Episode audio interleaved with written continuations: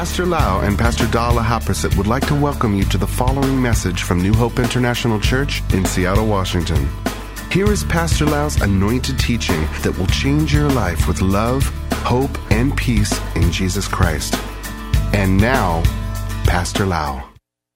May the Lord bless all of you. Thank you for listening to this message. I believe that God will speak to you today and teach you very precious truth regarding the fatherhood and parenting. This will be the second part or the final part of the sermon called the mandate of the fathers. I preached the first message a couple weeks ago and I would like to continue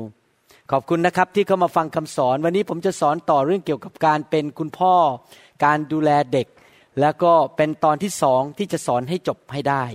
ชื่อว่า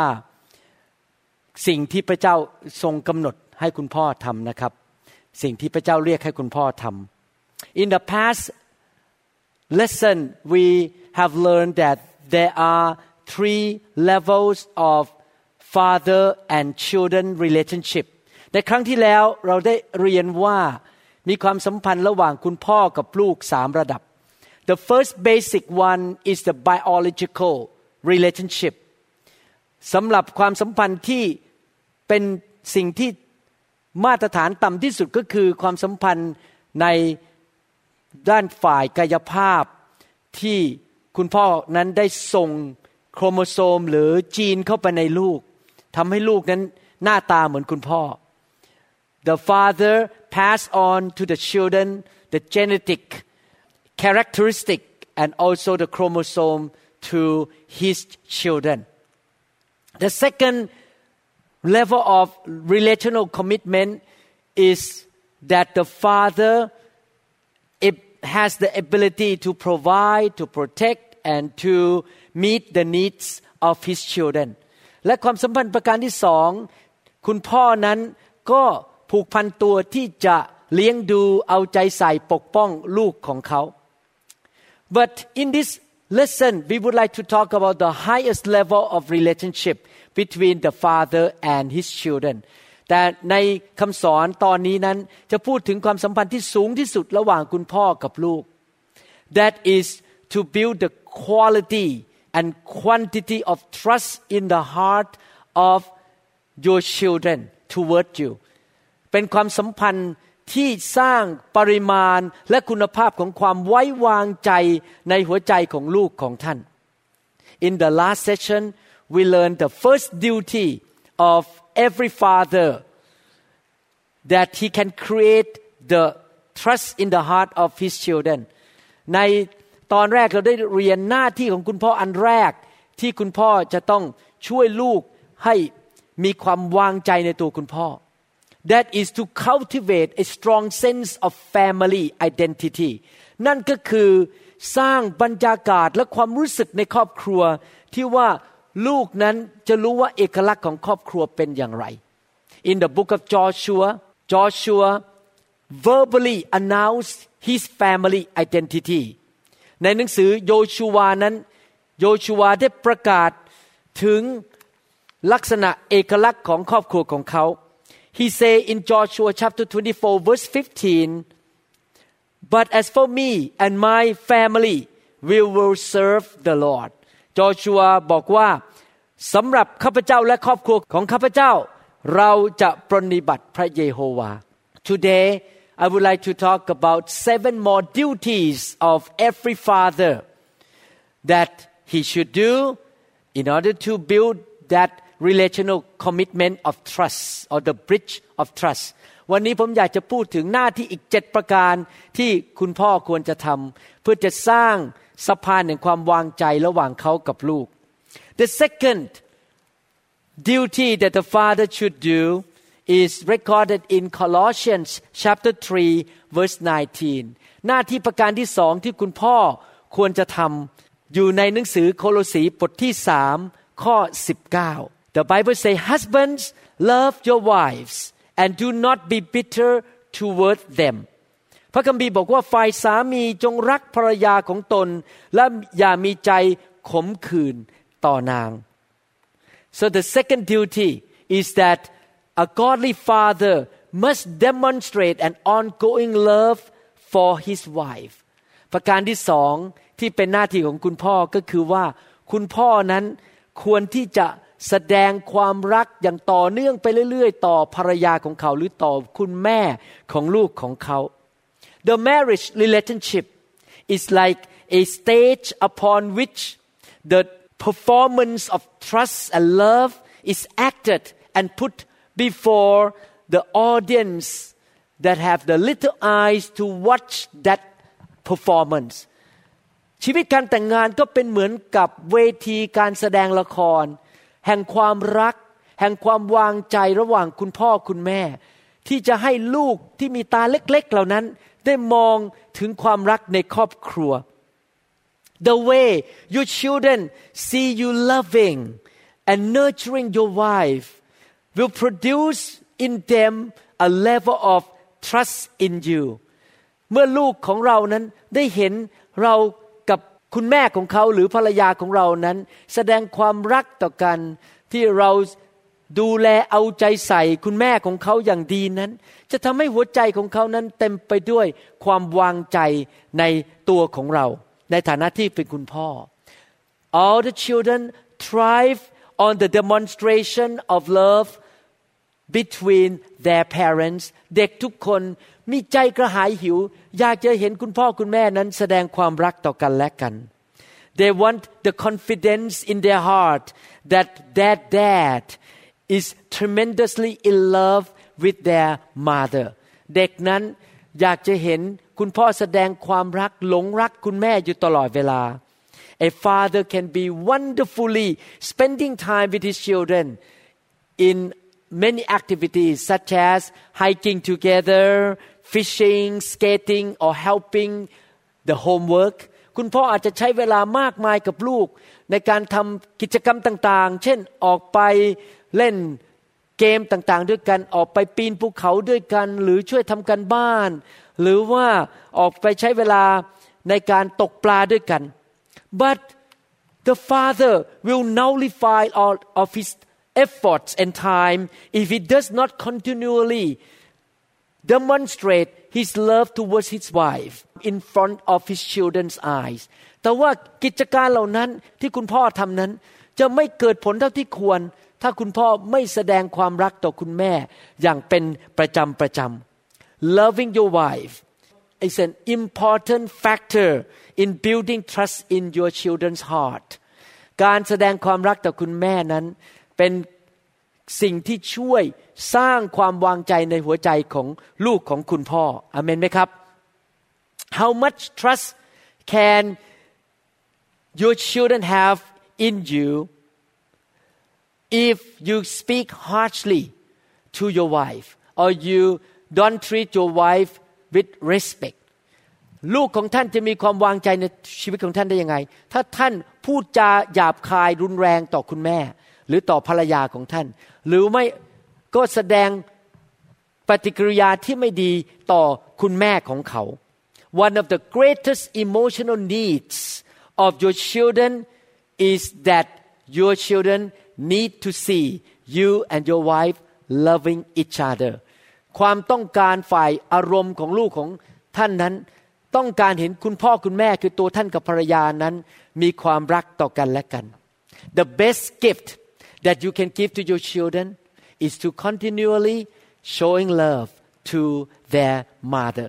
ของขวัญที่ดีที่สุดที่ท่านจะให้แก่ลูกของท่านได้ก็คือ การที่แสดงความรักต่อภรรยาของท่านเป็นประจำอย่างต่อเนื่อง and that kind of lifestyle will bring security and trust in their hearts การดำเนินชีวิตแบบนั้นที่รักภรรยานั้นก็จะ เพิ่มความมั่นคงในใจ และความวางใจในหัวใจของลูกของท่าน The third duty that we should practice is in Colossians chapter 3 verse 21หน้าที่ประการที่สามของคุณพ่อที่คุณพ่อควรทำนั้น อยู่ในหนังสือโคโลสีบทที่สามข้อ 21 Fathers do not provoke your children lest they become discouraged ฝ่ายบิดาก็อย่ายั่ว บุตรของตนให้ขัดเคืองใจ เกรงว่าเขาจะท้อใจ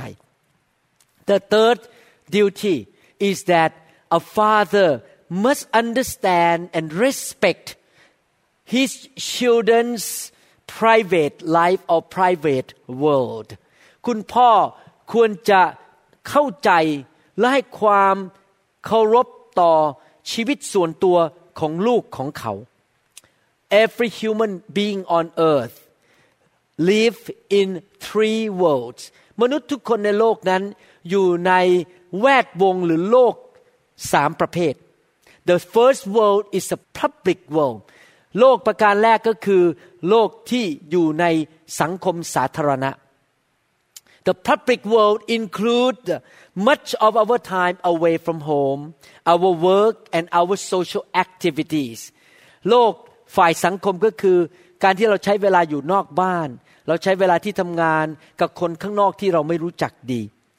In this public world, we keep our relationship with other people with a safe distance ในโลกสังคมนั้นภายนอกนั้น เราก็วางตัวมีระยะห่างจากคนที่อยู่ครอบรอบข้างเรา เขาไม่รู้จักชีวิตเราเท่าที่ควร เพราะเราต้องการความปลอดภัยในชีวิตที่เขาไม่มาวุ่นวายกับชีวิตของเรามากเกินไป we keep the distance so that other people will not know about us too much and create some problem later on the second world is the personal world that's where we live among our close friends in the church or our relative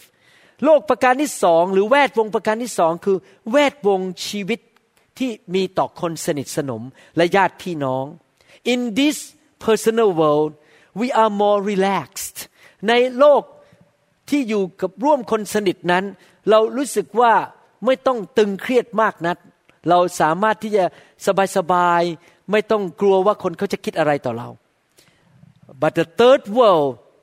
is the private world และโลกประการที่สามหรือแวดวงประการที่สามก็คือชีวิตส่วนตัว this private world is inside you and me โลกส่วนตัวนั้นอยู่ในชีวิตของเราแต่ละคน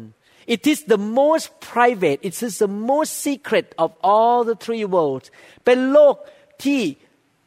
เป็นเรื่องส่วนตัวมากจนกระทั่งเป็นความลับที่ไม่มีใครรู้ only God knows what is going on in your private world พระเจ้าเท่านั้นที่รู้ว่าอะไรที่อยู่ในหัวใจหรือในชีวิตส่วนตัวของท่าน in your private world you don't need to pretend sometimes you can be so bold and sometimes you are so fearful ในโลกส่วนตัวนั้น ท่านไม่ต้องเสแสร้งบางครั้งท่านอาจจะรู้สึกกล้าหาญมาก กล้าทำบางอย่าง แต่บางครั้งท่านรู้สึกกลัวแต่ไม่กล้าบอกใคร sometimes you feel so overwhelmingly discouraged in your private world but at other times you joyfully sing songs to God ในโลกส่วนตัวของท่านนั้น บางครั้งท่านอาจจะรู้สึกว่าท้อใจ แต่บางครั้งท่านรู้สึกตื่นเต้นยินดี และร้องเพลงนมัสการพระเจ้า in your private world at some time at some moment you are so anxious but at other times you have peace ในโลกส่วนตัวของท่านนั้น บางครั้งท่านอาจจะรู้สึกกังวลใจ แต่อีกบางครั้งท่านรู้สึกว่ามีสันติสุข In the private world of your children you need to understand that that world is constantly developing and changing โลกส่วนตัวของลูกของท่านนั้น เปลี่ยนไปเรื่อยๆ และกำลังพัฒนาไปเรื่อยๆ As fathers we need to be sensitive to our children's private world ในฐานะที่เป็นคุณพ่อนั้น เราจะต้องมีความไวและเคารพต่อโลกส่วนตัวของลูกของเรา There is an interesting phenomenon which open the door for you to enter into the private world of your children มีเหตุการณ์บางครั้งที่น่าสนใจ ที่ลูกของเราเปิดประตูให้เราเข้าไปในชีวิตส่วนตัวของเขา You need to understand that no one will know your private world until you invite somebody to come into the door of your life and you share about your own thoughts your dream your feeling with them ไม่มีใครรู้โลกส่วนตัวของตัวเราได้ จนกระทั่งเราเชิญคนเข้ามาฟังความคิด ความรู้สึกหรือความฝันของเรา เชิญเขาเข้ามาในประตูชีวิตของเรา Our children at some point may open the door saying Dad I have something in my heart to share with you ลูกของเราอาจจะเปิดประตู และให้เราเข้าไปในโลกส่วนตัวของเขา Maybe we just finish playing game with them they're so happy they take a shower and lie down in the bed And at that moment they open the window to share the vulnerable issues in their life with you ท่านอาจจะเล่นกับลูกของท่าน แล้วเขาก็เหนื่อยไปอาบน้ำไปนอน และขณะที่เขากำลังจะนอนนั้น เขามีความสุขเขาก็เปิดหัวใจ แบ่งปันสิ่งต่างๆ ในชีวิตของเขาหรือในหัวใจของเขาให้ท่านฟัง when your children invite you to come into their private world you should listen carefully with your head and with your heart เมื่อลูกของท่านเปิดหัวใจที่จะฟังท่าน ท่านควรจะฟังด้วยความตั้งใจด้วยสมองของท่าน และด้วยหัวใจของท่าน you should not act like oh this is not an important issue I don't want to hear from you ท่านไม่ควรแสดงอาการว่าท่านไม่สนใจเรื่องส่วนตัวของเขา แล้วก็ไม่อยากจะฟังเพราะว่างานเยอะ you should listen and when your children ask for your advice and opinion you can give a very sincere godly opinion to your children แล้วเมื่อลูกของท่านเปิดหัวใจและถามคำถามว่าให้ท่านแบ่งปันความเห็นของท่าน ท่านก็สามารถแบ่งปันความเห็นที่จริงใจ และความเห็นที่ตรงกับหลักการของพระเจ้า you will build their confidence and trust in you if you are trustworthy and willing to listen to their concern and the issues of their life ท่านจะเพิ่มความวางใจและความมั่นใจในใจของลูกของท่าน ต่อท่านเมื่อท่านยินดีฟัง แล้วก็เป็นคนที่ไว้ใจได้ ลูกของท่านไว้ใจท่านได้ว่าท่านนั้นยินดีรับฟังและไม่เอาความลับของเขาไปบอกใคร when they are willing to share the inner things in their private world with you when they are young they will grow up with confidence and share with you their inner vulnerable issues when they become teenagers and adult and they will come to you ถ้าตอนที่เขาเด็กๆ เขาสามารถแบ่งปันความรู้สึกของเขาต่อท่านได้ เขาก็จะมาหาท่านเมื่อเขากลายเป็นเด็กวัยรุ่น หรือกลายเป็นผู้ใหญ่แล้ว and they will trust you and share any important issues in their heart with you เขาจะวางใจท่านและมาแบ่งปันหรือเล่าเรื่องที่สำคัญในชีวิตของเขาให้ท่านฟัง at that time you can share what God thinks about how to deal with the issue และในขณะนั้นท่านก็สามารถที่จะนำความจริงของพระเจ้ามาสอนลูกและแนะแนวทางลูกได้ The goal of being a godly parent is to bring our children to God And follow God and obey God ในฐานะที่เราเป็นคุณพ่อคุณแม่ที่รู้จักพระเจ้านั้น หน้าที่ของเราก็คือพาลูกของเราไปหาพระเจ้า เชื่อฟังพระเจ้า และดำเนินชีวิตตามหลักการของพระเจ้า That is the third duty of a godly father นั่นคือหน้าที่ประการที่สามสำหรับคุณพ่อที่รักพระเจ้า The fourth duty หน้าที่ประการที่สี่ A father must keep his promise ประการที่สี่ก็คือคุณพ่อนั้นควรที่จะรักษาคำมั่นสัญญา Matthew chapter 5 verses 36 to 37 ในหนังสือแมทธิวบทที่ 5 ข้อ 36 และ 37 The Bible say but let your yes be yes and your no no พระคัมภีร์บอกว่า จริงก็จงว่าจริง ไม่ก็ว่าไม่ พียงแต่พูดนี้ก็พอ Do you know that everything you say your children keep record in their heart ท่านรู้ไหมว่าทุกสิ่งที่ท่านพูดนั้น ลูกของท่านนั้นเก็บไว้ในหัวใจของเขา maybe one day feel so tired and you just say in the dining table in front of your kids oh maybe next year we're gonna go vacation to hike and to do some activity together at one location ท่านอาจจะวันหนึ่งเหนื่อยมาก แล้วก็พูดขึ้นมากับครอบครัวกับลูกๆของท่านบอกว่า ปีหน้าเดี๋ยวเราจะไปพักผ่อนกันที่ที่หนึ่งแล้วไปปีนภูเขาด้วยกัน ไปนอนไปแคมปิ้งด้วยกัน and your children keep record in their mind ท่านรู้ไหมว่าลูกของท่านนั้นจำสิ่งที่ท่านพูดได้ you rather keep your promise than destroying the little heart of your children ท่านควรจะรักษาคำสัญญาของท่าน แทนที่จะทำลายหัวใจเล็กๆ ของลูกของท่าน Do your children view you as a godly man who always keep his promise ลูกของท่านมองท่านเป็นคนที่รักพระเจ้าและรักษาคำสัญญาตลอดเวลาไหม Do they characterize you as a faithful man who never lies ลูกของท่านมองท่านเป็นคนที่สัตย์ซื่อและไม่โกหกหรือเปล่า Definitely at certain time of your life you may face a legitimate emergency that you cannot keep your promise แน่นอนหลายครั้งในชีวิตของท่านนั้น ท่านอาจจะเจอสถานการณ์ที่เป็นเหตุด่วน เหตุฉุกเฉินที่ท่านไม่สามารถที่จะรักษาคำมั่นสัญญาได้ but if your children know that you are a man who keeps his promise they will not mind and they will not blame you in that emergency situation ถ้าลูกของท่านเห็นว่าท่านเป็นคนที่รักษาคำมั่นสัญญา เขาก็คงจะไม่โกรธท่าน เมื่อท่านมีเหตุการณ์ฉุกเฉินเกิดขึ้น และไม่สามารถรักษาคำสัญญาได้ keep your promise รักษาคำสัญญาของท่านดีไหมครับ this characteristic is very essential in building trust between you and your children และลักษณะชีวิตอันนี้ล่ะ เป็นสิ่งที่สำคัญในการที่ท่านจะสร้างความไว้วางใจในหัวใจของลูกของท่านที่มีต่อท่าน That is the fourth duty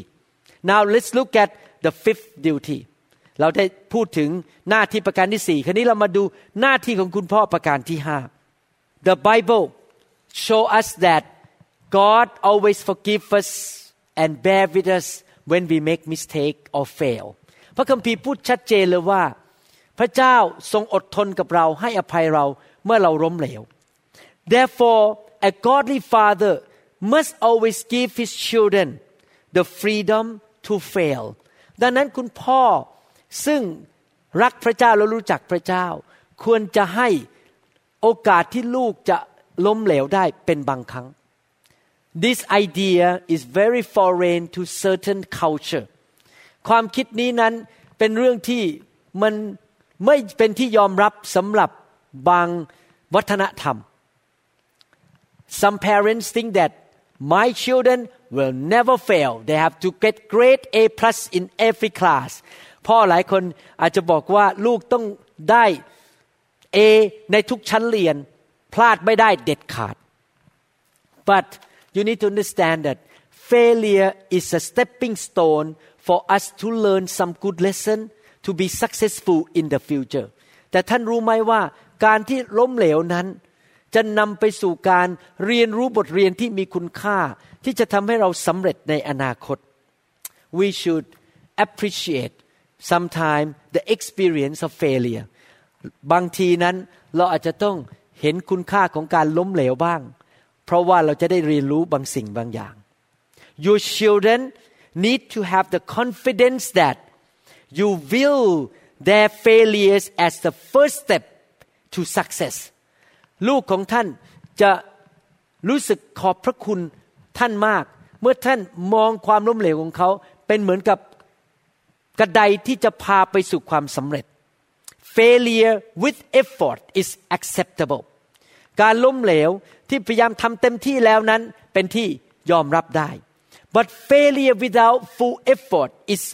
not acceptable แต่ความล้มเหลวที่ไม่พยายามเต็มที่นั้นเป็นสิ่งที่ไม่ควรเป็นที่ยอมรับ therefore you teach your children to do the best they can and if they fail don't condemn them don't point finger to them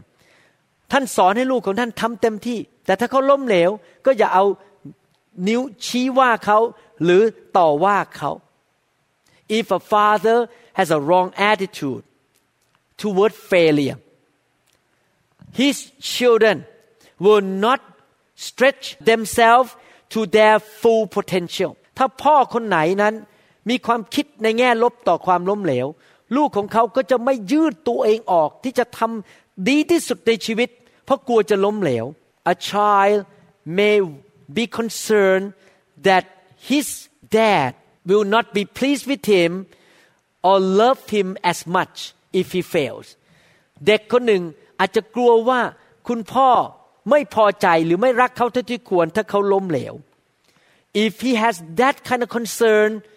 he will not pursue the full range of the possibility that God has given to him และเด็กคนนั้นเมื่อกลัวอย่างนั้น เมื่อกังวลอย่างนั้น เขาก็จะไม่กล้าที่จะยืดไปเต็มที่ที่จะทำสิ่งที่ดีที่สุดที่พระเจ้าให้แก่ชีวิตของเขา he would rather hold back and achieve enough only to get by rather than facing dad's angry dissatisfaction if he fails เด็กคนนั้นก็จะหดหัวเข้ากระดอง แล้วพยายามทำให้น้อยที่สุด เพราะกลัวว่าจะล้มเหลว แล้วพ่อจะโกรธเขา Your children want you to be pleased with them ลูกของท่านนั้นอยากให้ท่านพอใจชีวิตของเขา Your children want you to be proud of them ลูกของท่านอยากให้ท่านนั้นภูมิใจในชีวิตของเขา If you continually respond to their failures with negative, sarcastic, and hurtful statement rather than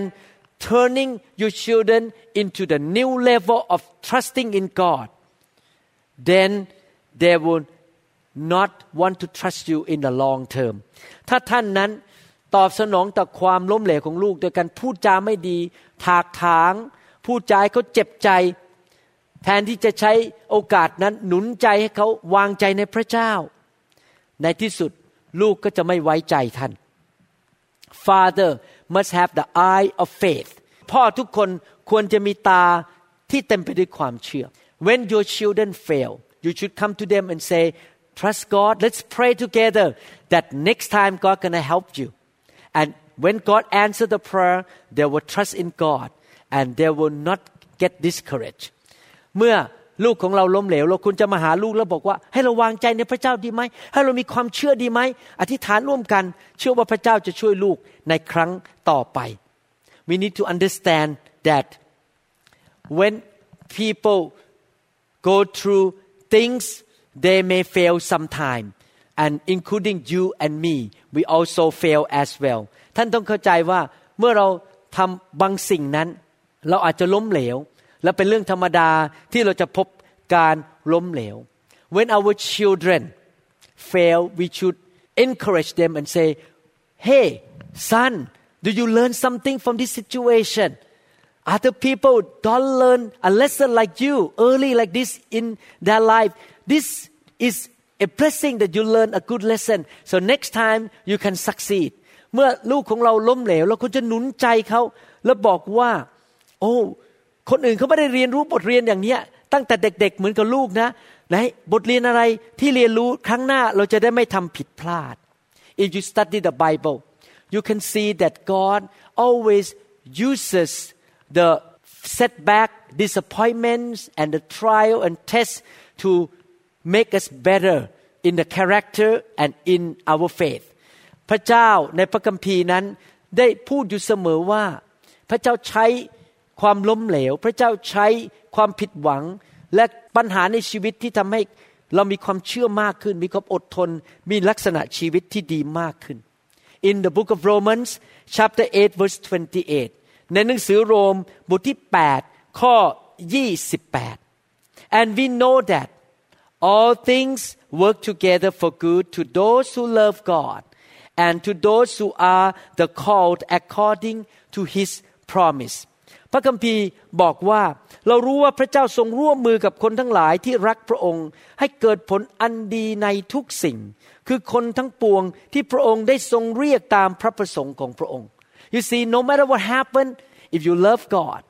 you have faith in God God can turn things around and things will get better and the good things will happen พระคัมภีร์พูดชัดเจนว่า ไม่ว่าท่านจะทำผิดพลาด หรืออะไรจะเกิดขึ้นก็ตาม ถ้าท่านรักพระเจ้าและทำสิ่งที่ถูกต้อง พระเจ้าสามารถเปลี่ยนเหตุการณ์กับตลปัดให้เป็นสิ่งดีที่เกิดขึ้นได้ Romans chapter 5 verses 3 to 4 ในหนังสือโรมบทที่ 5 ข้อ 3 และข้อ 4 and not only that but we also glory in tribulations knowing that tribulation produces perseverance and perseverance character and character hope ผมจะแปลจากภาษาอังกฤษให้ฟังบอกว่า และความทนทุกข์ยากความล้มเหลวหรือปัญหาเหล่านั้นนำมาสู่ความอดทนนาน และความอดทนนั้นนำไปสู่การพัฒนาลักษณะชีวิตที่ดี และลักษณะชีวิตที่ดีก็นำไปสู่ความหวังใจนั่นเอง James chapter 1 verses 2 to 3 หนังสือยากอบบทที่หนึ่งข้อสองและข้อสาม My brethren count it all joy when you fall into various trials knowing that the testing of your faith produces patience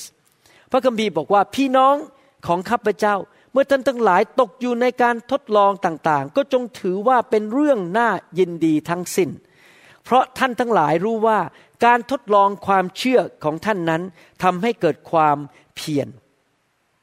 you can see that the Bible mentions so many times that failure is a test of faith and it can help you to learn a good lesson that you can grow more พระคัมภีร์พูดชัดเจนว่า ความล้มเหลวหรือปัญหานั้น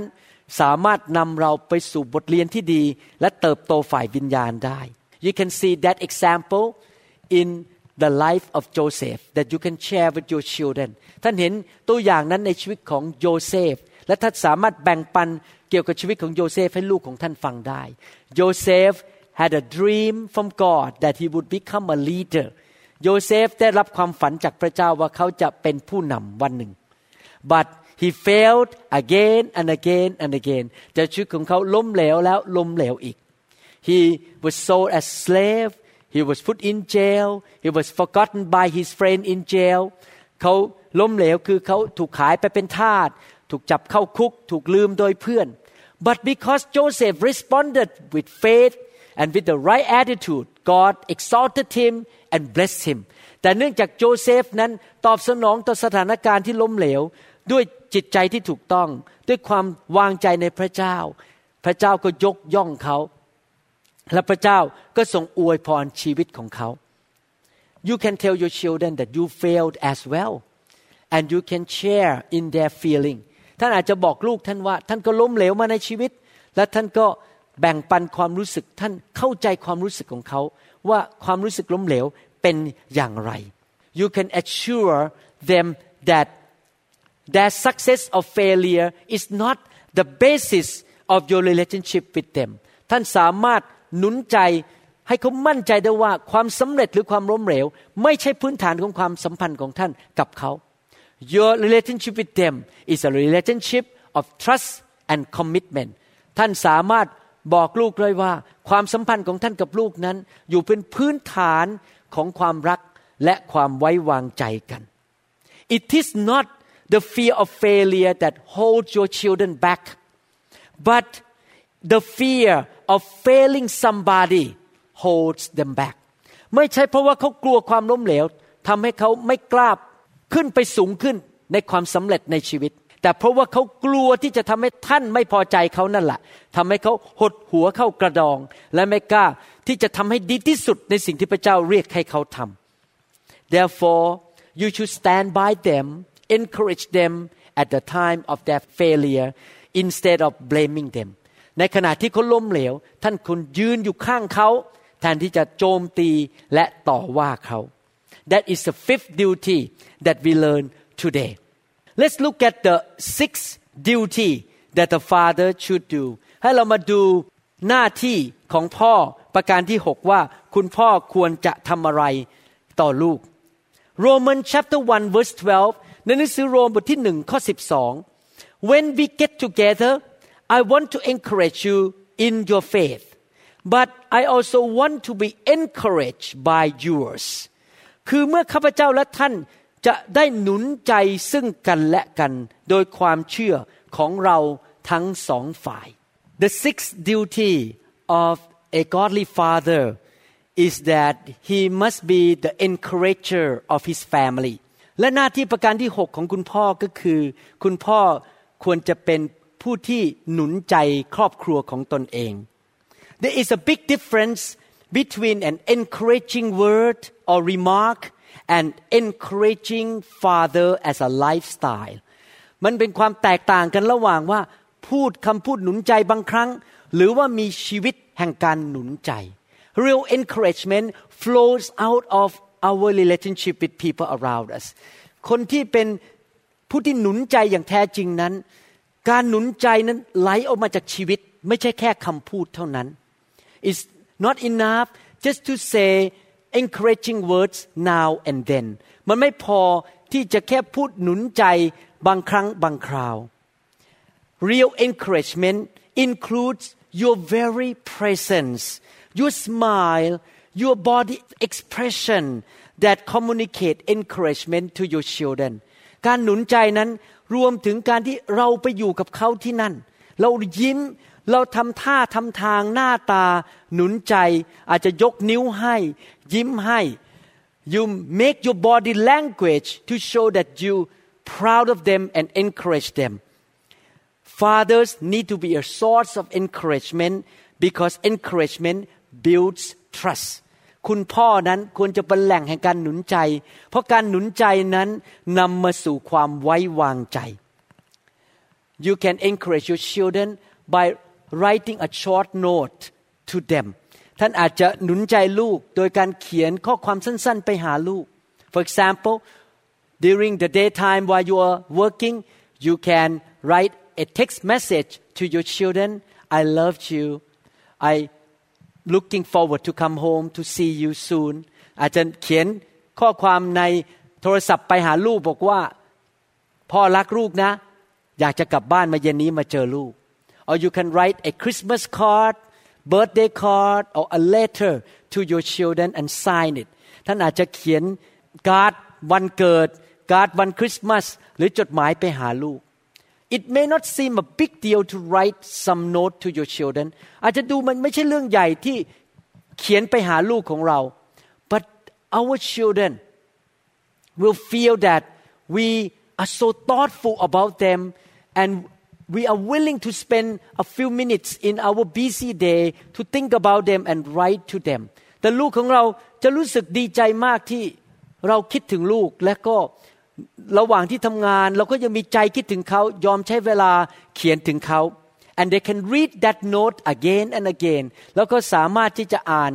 ข้อความที่เราเขียนไปนั้น ซ้ำแล้วซ้ำอีก children do not usually question mom's commitment to the family ลูกนั้นโดยส่วนใหญ่แล้วไม่สงสัยความผูกพันตัวหรือความรักของคุณแม่ที่มีต่อครอบครัว but such gestures of commitment and encouragement confirm dad's devotion แต่การที่ท่านหนุนใจอยู่ตลอดเวลานั้น เป็นการทำให้เกิดความมั่นใจในหัวใจของลูกว่า พ่อนั้นมีความรักและเสียสละต่อครอบครัว It's a wonderful memory for your children to hear word of encouragement or to read the note from you มันเป็นความจำที่ดีมากสำหรับลูกของเรา ที่เราจะเขียนข้อความเป็นหนุนใจหรือพูดหนุนใจ and as your children grow up more and more the older they are the more they need your encouragement ยิ่งเขาเติบโตเป็นผู้ใหญ่มากขึ้น เขาก็อยากได้รับคำหนุนใจจากเรามากขึ้น please take the need of your children for encouragement seriously ท่านจะต้องเห็นคุณค่าและความจำเป็นถึงความที่ลูกของเรานั้นต้องการการหนุนใจจากเรา Some issues of your children's heart may look small in your heart, but don't treat it as small, but treat it as big as they see. บางเรื่องในชีวิตของลูกของเรานะอาจจะเป็น เรื่องที่ดูเล็กๆ ในหัวใจของเราในสายตาของเรา แต่มันเป็นเรื่องใหญ่ในหัวใจของเขา อย่าไปคิดว่าเป็นเรื่องเล็กนะครับ because you have passed through life for many years you've gone through a lot of stuff so many issue is not a big issue for you anymore เพราะว่าเรามีชีวิตอยู่ในโลกนี้นานแล้ว แล้วเราก็ผ่านประสบการณ์มาเยอะ เรื่องบางเรื่องเป็นเรื่องที่เราผ่านมาเราก็ดูเป็นเรื่องเล็กน้อย but for them for your children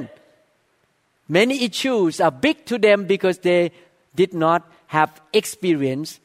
like you have แต่เรื่องเหล่านั้นอาจจะเป็นเรื่องใหญ่สำหรับลูกของเรา เพราะเขาไม่มีประสบการณ์มามากเหมือนกับที่เราผ่านมาแล้ว therefore always listen to their concern and their issues with attention and give them encouragement as they are so big in your heart as well ดังนั้นฟัง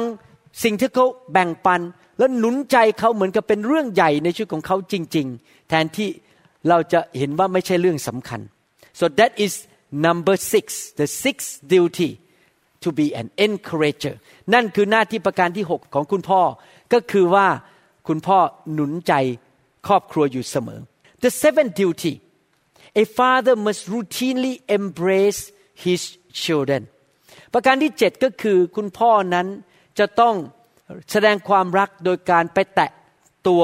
ลูกของเขาอยู่เสมอ In Mark chapter 10 verses 13 to 16 the Bible say then they brought little children to him mean Jesus that he might touch them but the disciple rebuked those who brought them but when Jesus saw it he was greatly displeased and said to them let the little children come to me and do not forbid them and verse 16 say and he took them up in his arms put his hands on them and blessed them ในหนังสือมาระโกบทที่ 10 ข้อ 13 ถึง 16 พระคัมภีร์บอกว่า ขณะนั้นเขาพาเด็กเล็ก ๆ มาหาพระองค์ เพื่อจะให้พระองค์ทรงถูกต้องตัวเด็กนั้น แต่เหล่าสาวกก็ห้ามปรามคนที่พาเด็กมานั้น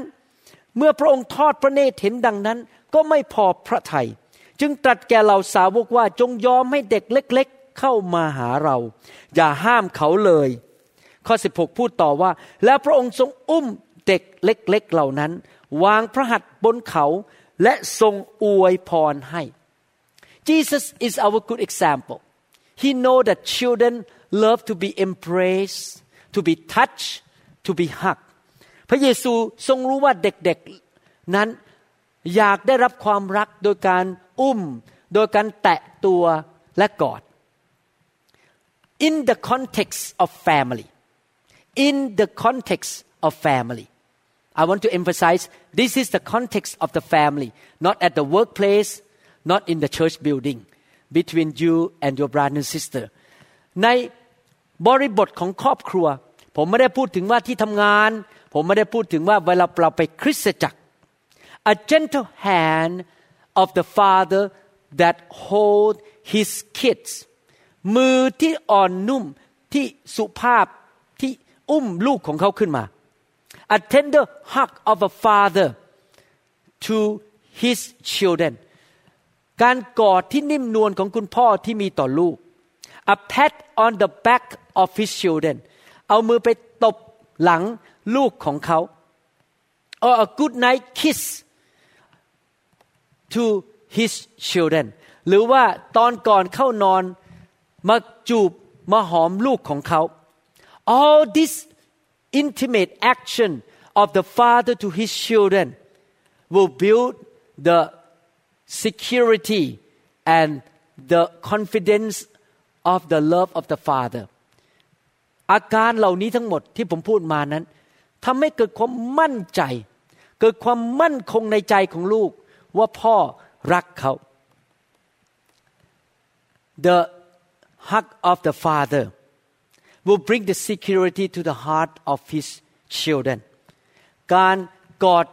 และการจับของพ่อที่มีต่อลูก หรือการไปแตะต้องตัวลูกนั้นทำให้ลูกนั้นมีความมั่นคงในหัวใจ and this kind of action meets the spiritual needs of the children และการกระทำสิ่งนี้การไปแตะต้องตัวการไปอุ้มการไปกอดการไปหอมนั้นทำให้เกิดความมั่นใจและไปแตะต้องความต้องการของอารมณ์ของลูกของเรา if fathers do not meet these emotional needs to their children their children will run out of the house and look for this emotional need from other people and sometimes those other people can be bad people that will take advantage of their children ถ้าคุณพ่อไม่แสดงความรักโดยการอุ้ม โดยการแตะต้องหรือกอดหรือหอม ลูกของเขา เมื่อลูกเขาโตขึ้นก็จะวิ่งออกไปข้างนอก ไปหาคนข้างนอกที่อาจจะเป็นคนไม่ดี ที่พยายามจะมาเอาเปรียบเอารัดลูกของเขา Definitely most fathers are busy and have a lot of urgent things to do because they work outside the home พ่อส่วนใหญ่นั้นก็มีภารกิจเยอะแยะเพราะต้องทำงานข้างนอก อาจจะมีเรื่องด่วนที่จะต้องทำ but we don't allow those busyness and urgent things stop us from at least hugging kissing and holding our children on a daily basis เราไม่ควรยอมให้ความวุ่นวายในชีวิตการทำงาน หรือว่าสิ่งที่เร่งด่วนต่างๆ ในชีวิตของเรานั้น หยุดเราที่จะแสดงความรักต่อลูกของเรา ในการกอดในการอุ้มเขาในการหอมเขาแสดงความรักเขา It's not enough just to give material things to our children มันไม่พอหรอกครับที่จะให้ทรัพย์สมบัติหรือสิ่งของหรือของเล่นแก่ลูกของเรา we need to give a routine hug เราควรที่จะกอดและอุ้มลูกของเราเป็นประจำ and no matter how old they are we still can hug them ไม่ว่าเขาจะอายุมากแค่ไหน เราก็ยังกอดลูกของเราได้ Do you know that hugging is very healthy ท่านรู้ไหมว่าการกอดหรืออุ้มลูกนั้นนำมาถึงสุขภาพที่ดี It cures depression and reduces stress มันรักษาความเศร้าใจและขจัดความตึงเครียดออกไปได้ It induces sleep มันทำให้นอนหลับดีเมื่อมีคนมากอด แสดงความรัก It is rejuvenating มันทำให้เกิดมีพลังขึ้นอย่างอัศจรรย์ ในหัวใจที่ลูกของเราที่ถูกเรากอดและอุ้ม It has no unpleasant side effects like some medications มันไม่มี ผลข้างเคียงที่ไม่ดี เหมือนกับไปกินยาบางตัว Hugging is nothing but is like a miracle drug การกอดการอุ้มลูกนั้น มันเหมือนกับเป็นยาที่ดี ที่อัศจรรย์ Hugging is natural and organic การอุ้มการกอดนั้นเป็นเรื่องฝ่ายธรรมชาติ it contains no pesticide chemicals or artificial ingredients การกอดหรือการอุ้มนั้น ไม่มียาฆ่ามาแมลง ไม่มีสารเจือปน ไม่มีสารเคมีที่มนุษย์ผลิตขึ้นมา it is 100% pure มันร้อยเปอร์เซนบริสุทธิ์จากใจของคุณพ่อ I'm not teaching you to go hug women in the workplace and in the church I'm talking about hugging your children ผมไม่ได้สอนว่าให้ไปอยู่ดีไปกอดผู้หญิงในโบสถ์ที่เราไม่รู้จักหรือคนสาวๆในโบสถ์หรือว่าที่ทำงานนะครับ ผมกำลังสอนให้เรากอดลูกของเรา Hugging is perfect because it has no movable parts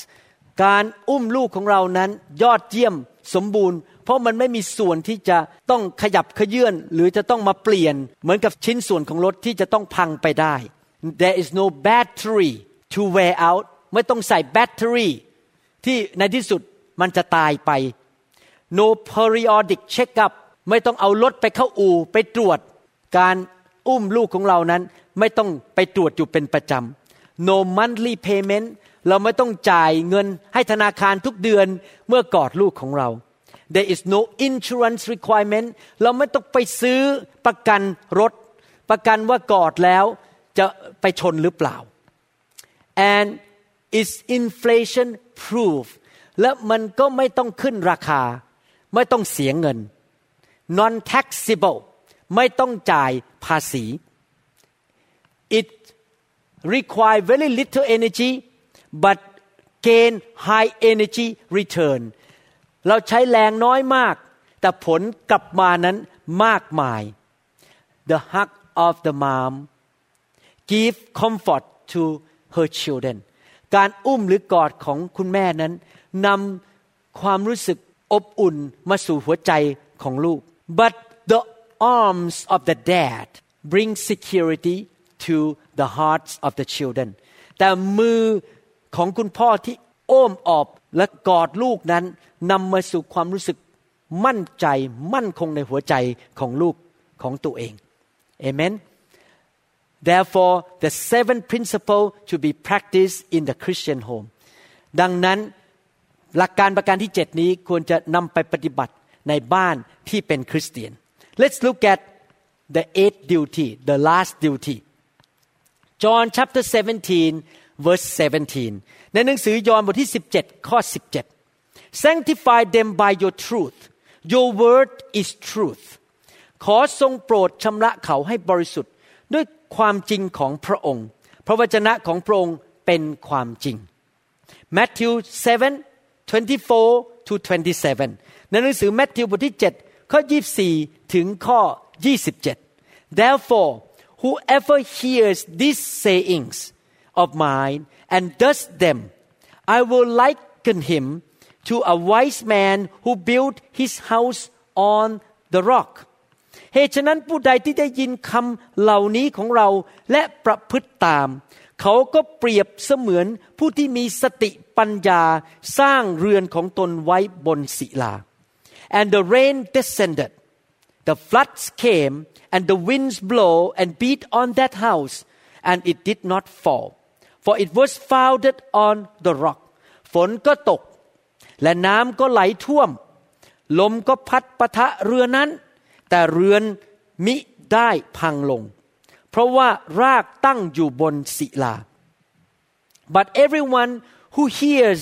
this saying of mine and does not do them will be like a foolish man who built his house on the sand แต่ผู้ที่ได้ยินคำเหล่านี้ของเราและไม่ประพฤติตาม เขาก็เปรียบเสมือนผู้ที่โง่เขลาสร้างเรือนของตนไว้บนทราย and the rain descended the floods came and the winds blow and beat on that house and it fell and great was its fall ฝนก็ตกและน้ำก็ไหลท่วม แล้วลมก็พัดปะทะเรือนนั้น เรือนนั้นก็พังทลายลง และการซึ่งพังทลายนั้น ก็ใหญ่ยิ่งหนัก Let me ask this question ให้ผมถามคำถามนี้นะครับ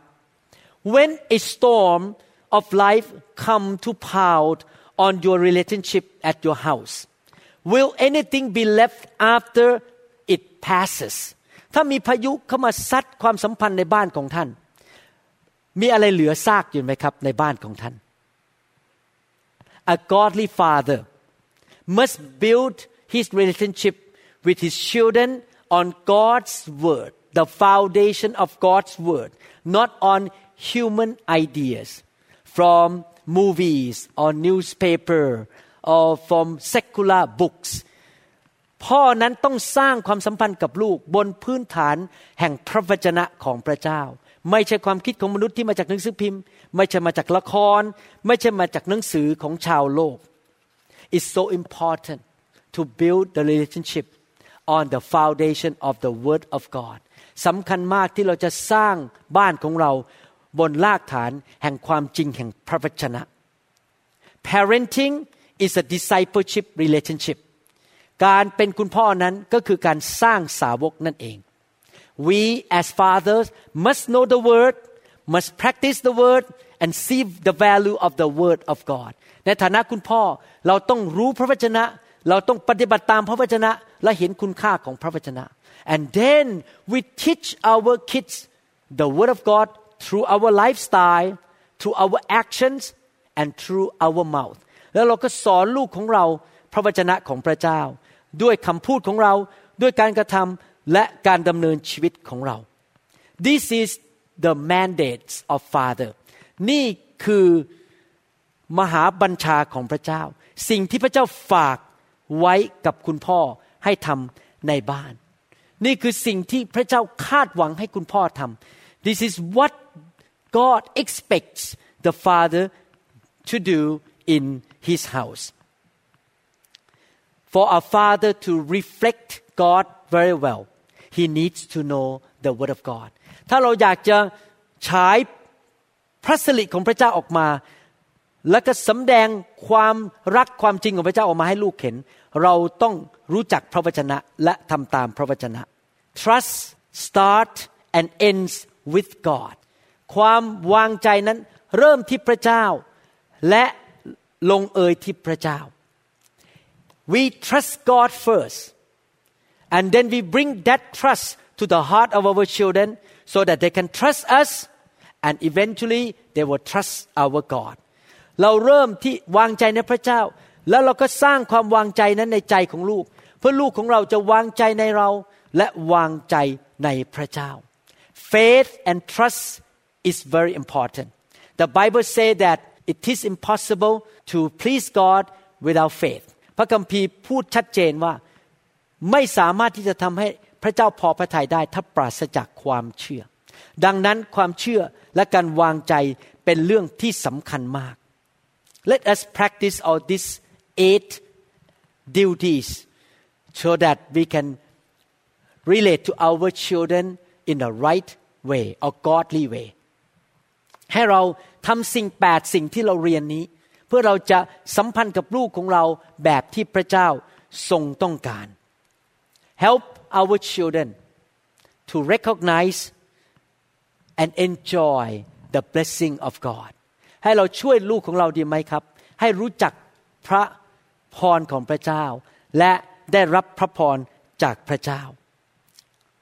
our mandate from heaven is to be concerned about the trusting relationship with our children สิ่งที่พระเจ้าฝากเราให้เราทำสิ่งที่พระเจ้าทรงขอร้องให้เราทำก็คือให้เราสร้างความสัมพันธ์กับลูกของเราที่เกิดความไว้วางใจกัน we cannot just only spend time but we have to do all these things these eight activities or duties to build the trust in the heart of our children ไม่ใช่แค่ใช้เวลากับลูกเฉยๆแต่เราจำเป็นต้องสร้างความไว้วางใจในหัวใจของลูกของเรา everything we do we should think about relationship ทุกสิ่งที่เราทำเราควรจะคิดถึงความสัมพันธ์ที่เรามีต่อลูกของเรา so please put these teachings into practice ให้เรานำเอาคำสอนนี้ไปปฏิบัติดีไหมครับ let us guide our children in the right way ให้เรานำลูกของเราไปในทางที่ถูกต้อง may the Lord anoint you grace you and give you power to be a godly father who fulfill the mandate from heaven ขอพระเจ้าทรงประทานพระคุณฤทธิเดชและสติปัญญาที่ท่านจะสามารถทำสิ่งที่สวรรค์ ทรงมอบหมายให้ท่านทำในฐานะความเป็นพ่อ Let us pray and ask God to help us together ให้เราอธิษฐานขอพระเจ้าดีไหมครับ ช่วยเรา Dear Heavenly Father ข้าแต่พระบิดาเจ้า May you help all of us to be a godly father ขอพระเจ้าช่วยเราให้เป็นคุณพ่อที่เชื่อฟังพระเจ้า Oh Lord also help all the women who listen to this teaching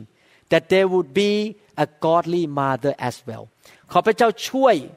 สุภาพสตรีทุกคนที่ฟังคำสอนนี้ ให้เป็นคุณแม่ที่ดี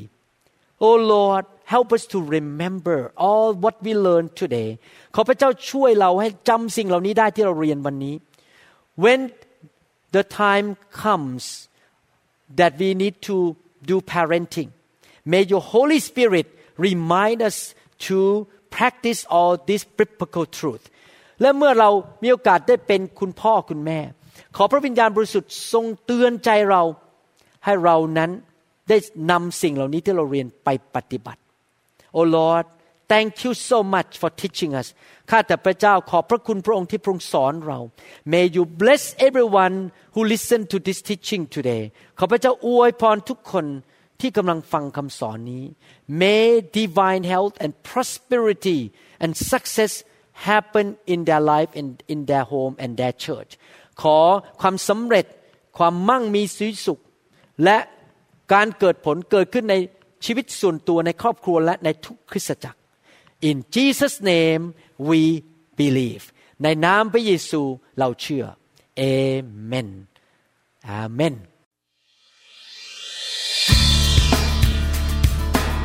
We trust that this message is ministered to you. If you would like more information about New Hope International Church or other teaching CDs, please contact us at 206 275 1042. You may also visit our website online at www.newhopeinternationalchurch.com. To them all gathered in your name, I lift to you this new praise song. All the wrongs I have ever done have been washed away by your only Son.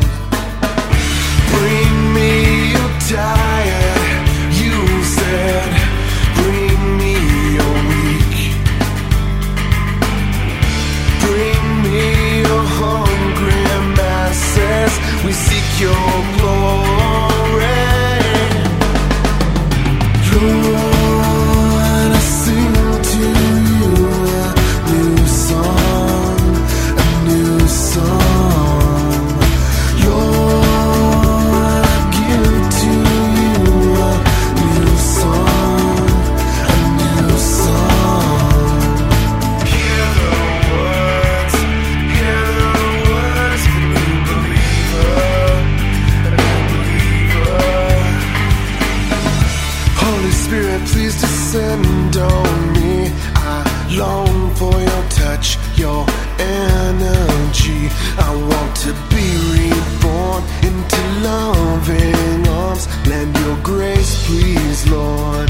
hear my song. Bring me your you said. Bring me your weak. Bring me your hungry masses. We seek your glory.